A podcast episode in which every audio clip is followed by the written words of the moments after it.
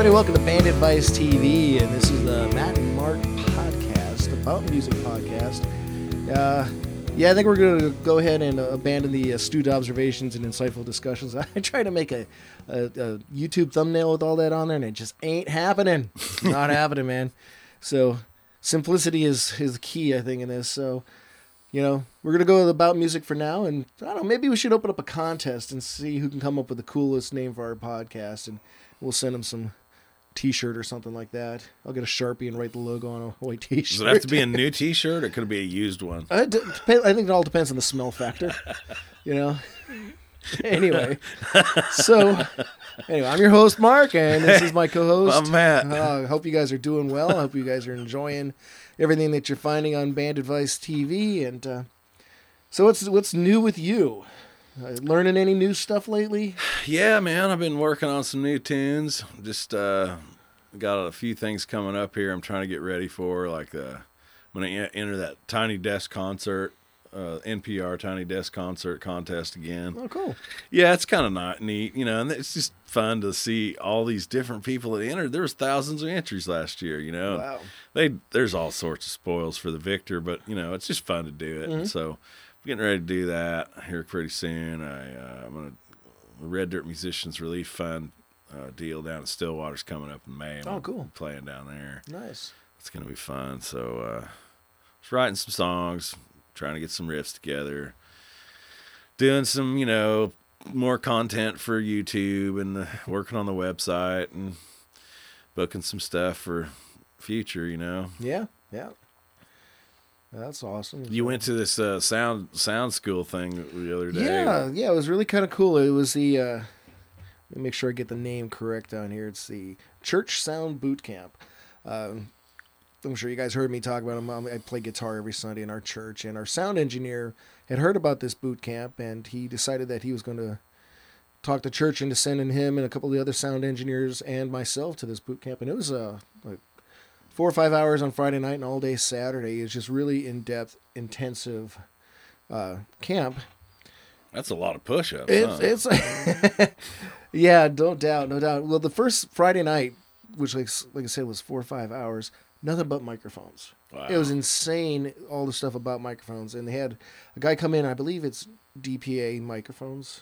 And this these are your high end, thousands of dollar kind of thing, and he's one of their their reps, and he came in and just was, jeez, showing off all the mics first and foremost, which was kind of cool to hold on to some of these things. Uh, also very nerve wracking. But then he he would talk about just how you position these things and uh, and and ways that you can utilize uh, rejection in order to you know filter out the sound and, and to get a much better recording, a much better balance. I mean, the, ultimately the whole goal is that you want to be able to mic your instruments, mic the band, and all that kind of stuff, to where it sounds about as perfect as you can get it. And then just use your EQ and, and your faders ever so slightly just for fine tuning. But really, you you don't want to be doing a lot of post production stuff. You want the sound that's going onto tape or onto into your DAW to be as perfect as possible. And he's shown us the tips and tricks on that. There's one case, uh, one video that he showed where he was recording this band as a female guitarist and singer. They had a stand-up bass, they had a couple other instruments in there as well as drums.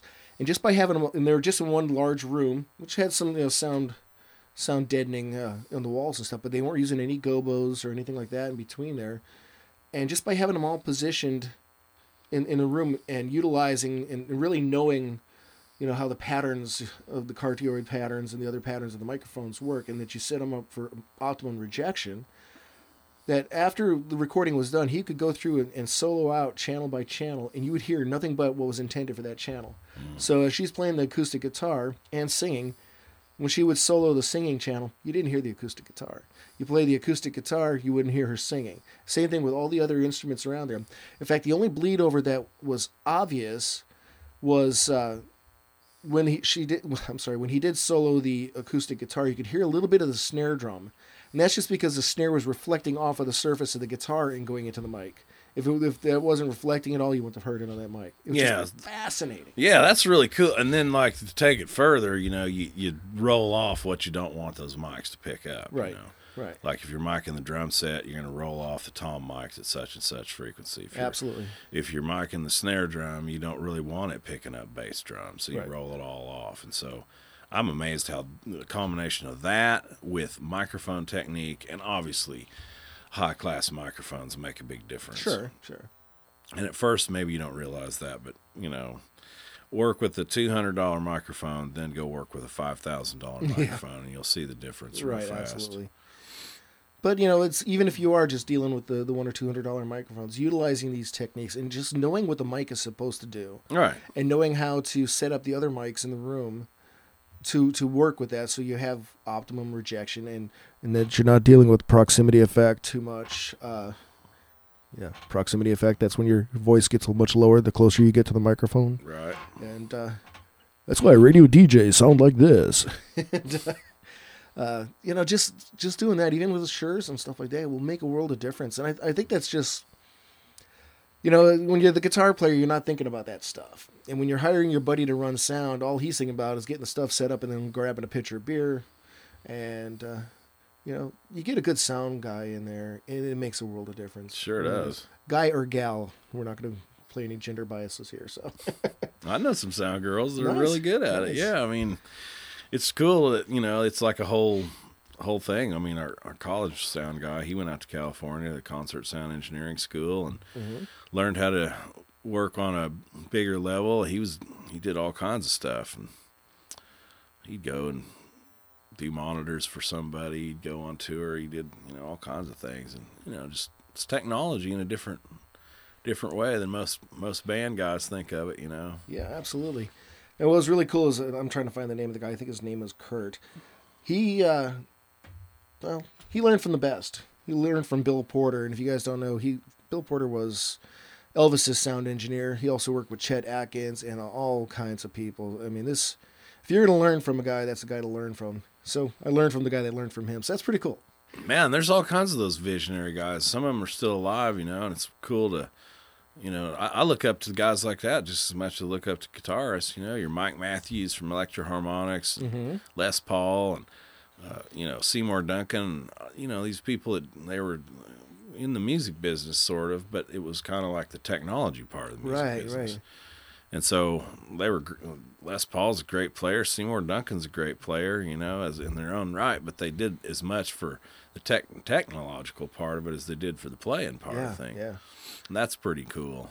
Yeah, if you guys ever get a chance, just Google Les Paul, and there's like an hour or two hour long documentary on him, and it's just fascinating. Or better yet, just read his biography. Yeah, You'll get do a people real. actually read anymore? yeah, I do. Oh, I mean, you, you get a real idea of what he was about. You know, it was pretty Yeah. pretty awesome life, pretty Mm. awesome story. Just that, that whole deal with, with the modifying the, the tape decks to uh, to do the overdubbing. It's like, man, nobody thought of that. Yeah, Part of on that one video too, uh, they're talking.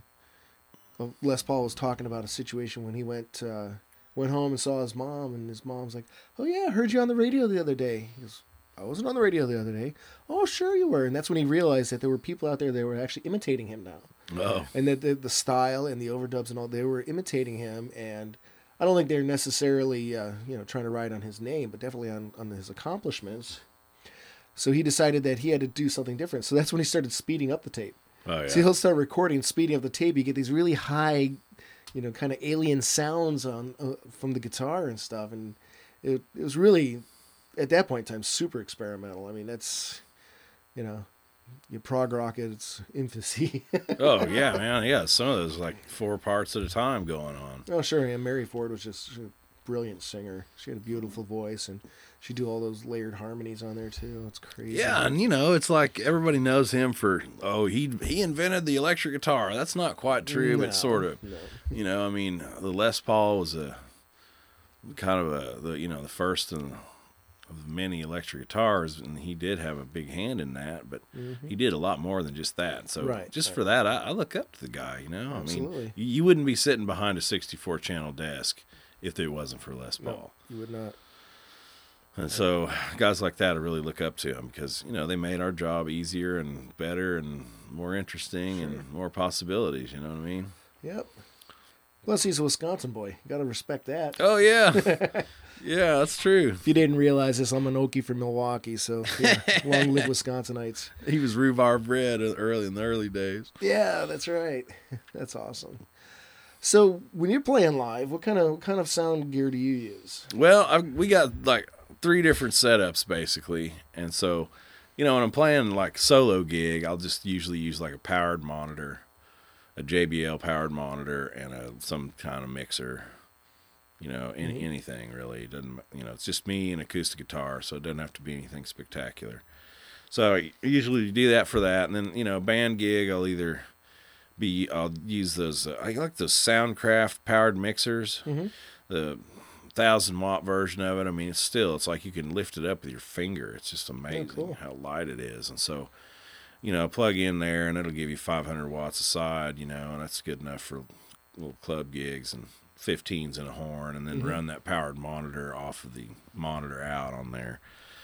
Then uh, you could uh, also run with like separate power amps, two big bigger speakers, and then use those 15s as side fills. Mm-hmm. And beyond that, you know, I mean, they're going to have a house PA if it's anything bigger than that. Sure. And so, you know, I like to keep it compact and keep it like, you know, we don't have to haul around a whole lot of stuff because it just takes a lot of time, you know, and the first thing out of their mouth is too loud. So, I mean, Yeah. there's no sense in hauling around a bunch of subwoofers and all that stuff. Some of these smaller places just don't need it. Remember that PA system that you had that we used to use at the coffee shop? Yeah. Had that big subwoofer and those two little what were tens or something like that. Yeah, like- and that little sub would put out some bass, man. Yeah, well, I, that sounded the best when we had that running with those two 15s and the horn. Oh yeah, yeah. That always sounded good because you had you know the big out front and then the you know the sub picking up those yeah. good old PV triflex system. It's a heavy booger too. It's- remember I was trying to get that in the back of your VW Bug. yeah, it was like a shipping trunk, you know. Oh man, good old days, huh? Good old Yeah, I knew I was gonna have to get a truck if I was gonna start play music more because Yeah. hauling it around. Yeah. I can't believe how it's gotten now, though. Though I mean, you know, now it's not like anything was before. I mean, before it was like power amps, then then speakers, passive speakers. Now it's like powered speakers Right. and some interface with your Uh-huh. Uh, tablet or phone or something like that. Yeah, the board that we're running at, at church, it's uh, it's a Yamaha, and uh, so it's got the full-on Wi-Fi, so we got we can run the tablets and stuff like that. Plus, on our phones, we all have apps on our iPhones that we can control our own monitor mix. Wow. So I have you know my the electric guitar monitor mixer if I'm on the uh, the Wi-Fi when I'm out front. Uh, the inners I can just go and balance all 16, 17 tracks that we got going. They got them grouped up so the vocalists, lady vocalists are there, and it's like whenever we have uh, one particular vocalist, I got to make sure to go in and pull her way back because she's she's got these really out there voices and. Uh, it's, it's really cool. It's really cool. The, a lot of capabilities. yeah. Yet we still have people that are resistant to it. You know, we're, we're trying to go totally uh, soundless on stage. So we're t- I want to we want to get rid of all the uh, the monitors, floor monitors. But you always get some guys like, uh, I don't have an iPhone, and I hate wearing headphones when I'm playing. It's like, it's like, well, just take the monitor away, and then you'll have to you'll have to get used to it. yeah. So, and that was some of the co- topics that some of the people are having too. It's like uh, there's a lot of pushback from their their players and their bands about the going in ears on everything. And one guy goes, "Oh, the, you know, you take the, the, the floor monitors away, and you know they'll, they'll still continue to gripe for another six to eight months, but then they'll finally come around." It's like, Yeah. wow, six to eight months. I love it. So I know. just got to the point where I was like, you know, if I can hear it as good as an AM radio, Mm, I can work with that. yeah. I mean, I, and you know, remember the monitor mix for America? Remember how tinny that oh my god, that was painful, man. And it's super loud too. Yeah. The first thing we did is like, yeah, turn it down. That's just indicative of somebody that doesn't have any high end hearing anymore. right, right. All those years. I mean, just it was it was uncomfortable. It's like an ice pick to the ears. Uh-huh. And so I'm just kind of got to the point where I'm like, hey, you know, I mean, um, if I can hear everything, you know, that's cool. And it gets, of course, more complicated when you got more pieces, you know. And so Mhm. you got 35 people up there in the band and the singing and stuff. Yeah, I mean, I'm with you. Those church gigs I've done, it's like there's always somebody complaining about how it sounds. And it's, it's Yeah. exhausting. Well, we're getting pretty good at it. We got a really talented uh, sound engineer, and he's been training his guys really well. So, but uh, yeah, it's it's just it's about getting the the the band members because we rotate band members. We'll have different people every week. Mm. I think myself and, and the uh, the worship leader are about the only two that are really consistent every week, and uh, so it's just getting everybody on board and because I switch between electric and acoustic, so I'll you know have the electric sound all set up, monitor mix great for me, and then I'll go to acoustic the next week and I'll come back. It's like. Ugh, the guy that played electric last week mixed up my whole mix, so Yeah. trying to figure out if there's a way that we can actually save presets on there. We haven't got to that point. Oh yeah, that'd be real And I just punch up, you know, preset one, preset two, and go right back to the way I wanted it. Mhm. And I, I usually will just on my we wear in ears, and I'll usually just do it in one ear. And it depends. If I'm out front playing acoustic, I'll have it in this ear. That way I can hear the people to the left of me. But if I'm playing uh, electric, I'm like right in front of the drum cage, and right over my left shoulder is the percussionist, and they, they get they get crazy sometimes. They'll get those those bongos going, or or start uh, start going on the the djembe and stuff, and it's like, yeah, I can't hear, so I have to switch over to this ear. But I'm noticing in my ears a difference. Uh, you know, even the same volume, it's like the this one's got some some hearing damage to it. So yeah, oh, so yeah. even switching between the two ears, I have to change some of the levels. So. So yeah, kinda- after all those years of loud music, I'm sure I've, I've got some hearing damage too. But you know, I I, I never used in ears. I never really, you know, it's expense the, the expense for one thing. Then it's Mm-hmm. another thing that you know, get tangled up, lost, broken, stolen. Yes, yes. And yes. so I haven't ever really explored that too much, but I like the sound. I like to feel it, right, you know. right. And all this the rage now is, you know, no sound on stage or very little sound on stage, and you know everybody has a clean stage. I'm like, hey, I like to see what kind of amps they're playing. Sure. I like to see, you know, e- you know, humor me. Just show me something real on stage. You know? Well, gosh, even in you know right now, I'm I'm going ampless. I'm just doing a cab simulator, direct into a, a DI box and into the board, and that's just because I got tired of carrying my amp around all the time.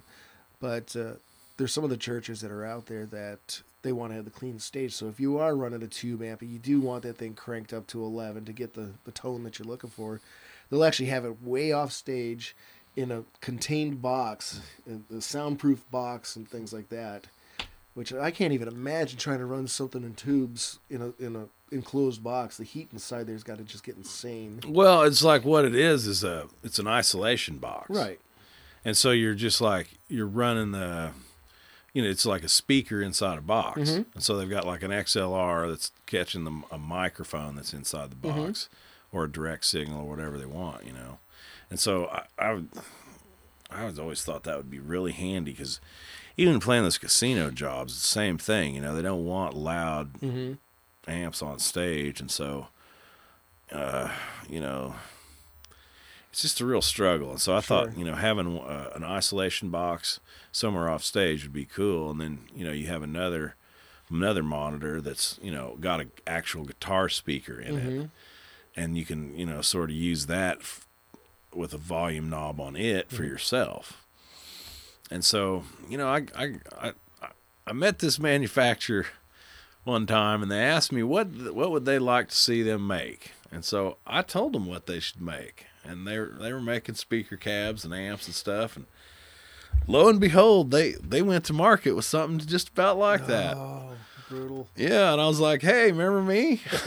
Yeah. remember this drawing I sent you?" and they were like, "Oh," and it was so uncanny how like the verbiage was almost like s- similar to what I told them, you know. Mm-hmm. But it was it's a great idea because you know if you're running a running a loud ass amp, you want to be able to put a collar on it and, and control it. Sure. And even like in those big shows, a lot of those cabs are empty and they've got a you know a, a small amp in an ISO box down underneath the stage. Right, and That's where they're getting most of it. Well, Brian May, he'll have the wall of the Voxes, those AC30s, but some of them are just parts. They'll just have them up there to part out, and he actually only runs three of them. yeah. And he does, uh, well, what's the combination? It's like wet, dry, wet combination. Mm. and that they mixed in at the board. So, but you know, I went to the Generation Axe, and uh, you know, it was the big comp, uh, concert. Well, you were there too, yeah. Yeah. And uh, you, you remember Yngwie's setup? All Yeah. those Marshall stacks took Mhm. up half the stage. The drummer was offset over to the over to stage right, and he had this nasty wall of, of Marshalls, and then you got Steve with his little legacy stuff right there in the center, and then Tosin's got his stuff off to the side. I'm like, there is no way in the Brady that he's got all those Marshalls going. No. They're for show, and it's like, could you could you just dial the ego back a little bit and take a couple of those off there so the stage looks a little more balanced? I just can't. I just can't think that he'd have more than one or two of those going. Yeah, it just it doesn't make any sense. I remember Cheap Trick did that. Uh, Rick Nielsen had all of them, but half of them were, were uh, instead of speakers, they had auto headlights, and they hit it, and all of a sudden these things would light up like Yeah. the high beams and deer and Yeah. kind of thing. Well, and That's even like cool. I've played some pretty good sized places, and they were all you know like oh you need you we just can't have that kind of stage volume, you know. Yeah. And there's just no way in the world that they're running all those amps. No, no. And so Well, especially if you're going to run them the way that you need to run them to make them sound good. yeah, well he plays those big 200 waters or whatever his Yngwie model is, and Mm-hmm. I, I mean even at the Brady, I think you know you you run a 200 watt amp into a couple of cabinets at eight, and they're probably going to be like. You can probably Mm-hmm. dial that back a little bit because we can't get the vocals over your amp just coming out of your amp, you know. Do any of the uh, venues ever make you use the baffle of shame? I've never had to use one, but I've seen them, you know. And like I said, I've tried to get to where, okay, the whole idea is you want you want something to be able to turn up so it's going to act up. Right. And if you got like a hundred watt amp, it's going to take a lot for that to act Yeah, up. yeah. And if the volume that acts up at is not acceptable to most sound guys, clubs, etc. Therefore, like, hey, if you're going to play a Fender Twin, you're going to have a lot of hauling around. You're Mm-hmm. going to have a, a heavy ass big amp to haul around. Plus, if you want it to act up, you're either going to have to bring it all with pedals, or you're Mm-hmm. going to have a lot of uh, problems playing at the volume that delivers. So the answer is to get a smaller amp. Right. 15 watt amp, running at six through a 410 cabinet is not offensive for most clubs, Yep. you know, and so That's kind of what I've been hearing is like, you know, anything more than 20, well, 20 watts is, is I don't- not necessary because everything's being mic'd these days. I don't you know? believe I would buy anything more than a 20 watt amp, you Yeah. know. I mean, I I've got an eight that 18 watt Marshall head that I've play, been playing a lot on the last few electric gigs last year. I mean, I can't see how I could want to play any louder than that at most of the shows that I play at. Yeah. you know, even the bigger shows, you know, Cain's or Brady or something like that. Yeah, okay, I'd I'd probably pu- pull out my 50 watt head uh, and a couple of cabinets maybe, but you know, just it's a lot different. There's a lot more space there, you know. Sure. But still, I mean, like you say, that there's not no way in the world all those cabinets were on and plugged in and everything else. He was playing all that. That was, uh, you know, on the big stage, it probably looks really cool. It just looked really awkward on the on stage there in the Brady, especially when it's, like I said, took up almost half the stage. It's like, but, you know, whatever. You know, Yeah. it was Steve's gig, and if he's okay with it, you know, that's, you know, I think he was just there to have a good time. Well, you know, so. I think that like you know, people view Yngwie as kind of like uh, uh, the first of a kind of part of kind of musician. You know that Mhm. there wasn't really a lot of people like the Yngwie at first in rock music, Mhm. and I always thought of him as a classical musician who plays a rock instrument. Right. You know, and he's kind of got the temperament of a classical musician. What you read about him anyway. Sure. You know, I don't know Yngwie. I've I've heard his stories. I've seen. You know, he's just, he's Yngwie, man. I mean, same way Paganini was Paganini. Those guys had they were on another level. Right, and they kind of they kind of earned their right to have a little bit of a an ego, and you know, I don't I've never heard any super horror stories about him, but you know he's he's definitely got a uh, we'll just say an elevated level of confidence when he's up there on the stage, which that's that's cool, you know. Yeah, That's cool. That's Yngwie, man. Yeah. That's what makes Yngwie Yngwie, and I think Vi, you know, he realizes that, Sure. and that's entertainment, I guess. And the people are going to go to see Yngwie are going to want that kind of in your face kind of attitude too. I think. So. Sure, man. Because that's what they did back in the 80s. Remember, he used to hang that really huge strap behind the, the stage. You can actually get up and play it. oh, I can't imagine how he ever did play it, but he did. So I don't know. that's crazy. All right. So, what kind of microphones do you use? Uh, let's see. For my vocal mic is like usually a Beta Blue 57 Beta Blue for vocals. You know, I like it because it's real directional Mm-hmm. and it's real clean, and you can drive nails with it. Nice. Um, I mean, I got I had one of those things. I just I use that thing till just fell apart. so uh, you know, I, if I usually always carry a, a spare of everything like that. So you know, I have 57s and a, Mm-hmm. and then I have a 58 Beta Blue, and that you know that's like just like a 58. Just the Blue series is a little bit better microphone, I think, a little bit um, wider frequency response and a cool cleaner. Cool. But you know, I mean, you got to kind of match uh, the mic to kind of your voice, you Sure. know. And, and some mics sound really great on me, and some don't, you know. And so you just kind of by experimentation and trial and error, you know, you get get something that works good for you. Yeah. Yeah. And I like that one, you know, because it's just high feedback rejection. I mean, you got to really be abusing it to get get it to start squealing. Mm-hmm. And so I use that, and then I have this little. It's an electro voice mic on my guitar amp, I don't know, man. It doesn't sound that good on vocals, but it just sounds great on guitar. Oh, cool. And it's you know I don't know. I've looked it up several times and never can find much information about it, but it's it's marked, you know, the old EV logo, Right. and it just sounds great on a guitar cabinet. Nice. And you know, I've got a bunches of other little microphones. I got one of those little Shure, I think it's a 91. And it's you know, it's like just a little capsule about the size of my pinky, but it goes into this little baffling deal and you can hang it on a wall, you can put it on the floor. You know, they use it for plays and it picks up a lot wide range, but I use it for kick drums a lot Oh, cool. or bass guitar, or, you know, just ambient kind of Sure, like, sure. you know, there's just something about some of those recordings that, and a lot of it's just some ambient sort of sounds. And so Mhm. that's a good way to pick that up. Um, I got like a D112 that I use for kick drums. Um, they're not Rode NT, whatever they are, but there's some other condenser dr- mics on Mhm. the drums and cymbals. A snare usually is a 57 run the bass guitar direct usually you know i don't have a lot of microphones and you know that are very great but Right. you know just for recording what i'm doing here and there is fine Yeah, these that we're running right now is I got a, a 58, and this is uh, a Shure. It's the BG2. I think it's like one of the early betas.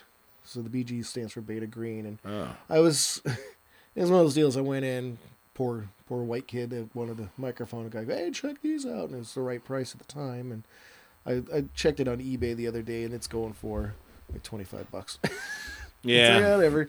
It, it it sounds. We've been using it on all these podcasts. It sounds fine, you know. So no need to EQ us. what i really notice is you know the, the cheaper microphones you really start to notice what they're made out of when you start hitting them with some compression right. when you really start knuckling down on them, you can tell, hey, I'm recording on Chinese preamps and Chinese microphones, and you know this isn't a five thousand dollar Neumann. I, you can really start to tell when you start hitting it with some compression. you know. Okay. but for the most part, man, I mean, the idea is to try to like not just not do something because you can't afford the best gear. The idea is to like get some gear you can afford Sure. and wring every bit of potential out of it that you can, you know, and uh Yeah. Definitely. Cool. So when you uh when you're miking up your guitar, you miking up your amp. Where do you position it on the cone?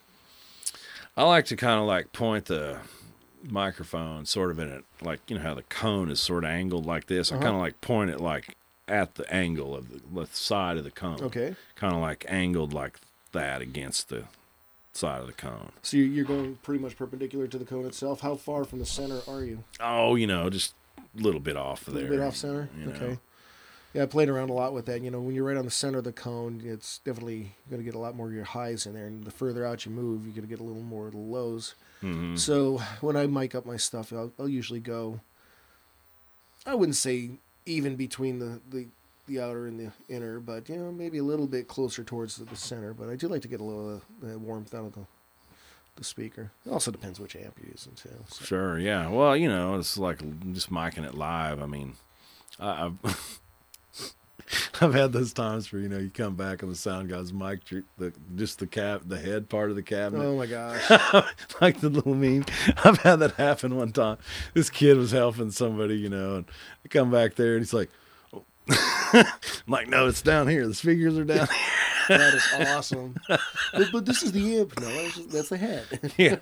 Yeah, so that's I- I- funny. I have to kind of laugh too. The you know you see a lot of the videos where they'll take the the SM57s and just kind of dangle it down in front of the speaker. It's like, okay, that's it's a cardioid pattern. You are going to be picking up a bunch of crap bouncing off the floor, Yeah. and you're going to have a very low input from your amp because it's hitting the side of that pattern where, where it's it's not picking up as much. And it's like, well, it looks cool. Well, fine. Yeah, sure. Well, it's blowing by a lot. Yeah, it's like you know, it's getting some stuff off the floor because it's so directional. But Right. yeah, I mean, you know, But you're ideally you getting have everything a off the floor. You're getting the, the toms, you're getting the kick and all that stuff off the floor that's coming in through your, your mic. But I don't know. yeah. Uh, I mean, just having a mic that's on a stand and steady on the stand and quiet on the stand and good cable and all that kind of stuff is a good Mm-hmm. place to start. You know, and just move move the mic around, see what sounds good, the best for you. You know. You know, that kind of reminds me. You're talking about isolation boxes. I saw a guy who had built himself a really nice isolation box, but he wanted the ability to still experiment with moving the mic around. So he, he took the parts out of like a CNC machine or something like that. And you know, it's got the, the track access and stuff, so it'll go all different directions. And he actually built this rig in there that he put his mic on, had a little camera on the thing, and a little controller. So as he's playing in the one room, if he if he wants it a little closer, he'll, it'll go move in. If he wants it a little further, a little left, he'll move it back and forth till he finally found the sweet spot. It's like that's a lot of work, yeah, man. It's, but you know maybe it might be less work than constantly running back and forth and flipping the lid open. But yeah, Well, You you know, once you kind of get right? once you kind of get the signal chain working for you, you know, you kind of know what works and Sure. stuff. And put the little tape square on it to where to point the mic. yeah, yeah, yeah. You know, Awesome. Well, that's a lot of good, a lot of good discussion on sound reinforcement and microphones and the baffle of shame. There's a, a bar in Indianapolis I always go to called the Slippery Noodle, oldest bar in, in Indiana, and it actually used to be a, a stop on the Underground Railroad. Oh, it's, it's a blues bar, but we, we were hanging with one of the bands one night, and I saw the guy at the baffle of shame goes, "Oh, making you use that, huh?" And he's like, "Yes." he just grit his teeth. It's like, but it's it's such a bright room anyway. that They just they have to do it. yeah.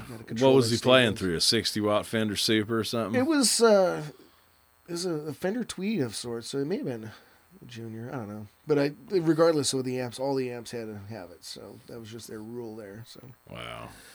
but you know, I'm not going to argue with a venue like that that's been around that long. right.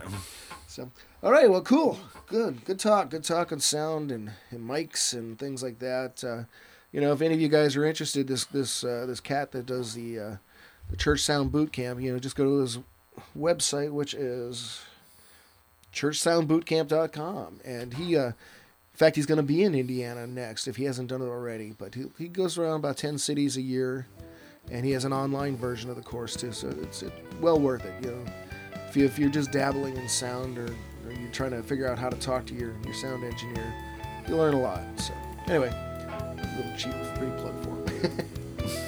all right, well, I guess until next time, uh, that's about all I got. You got anything else? Sounds good, man. Well, I am Mark, and this is Matt. and we're Matt and Mark's About Music podcast. So remember, it's not just good advice, it's bad advice. Peace.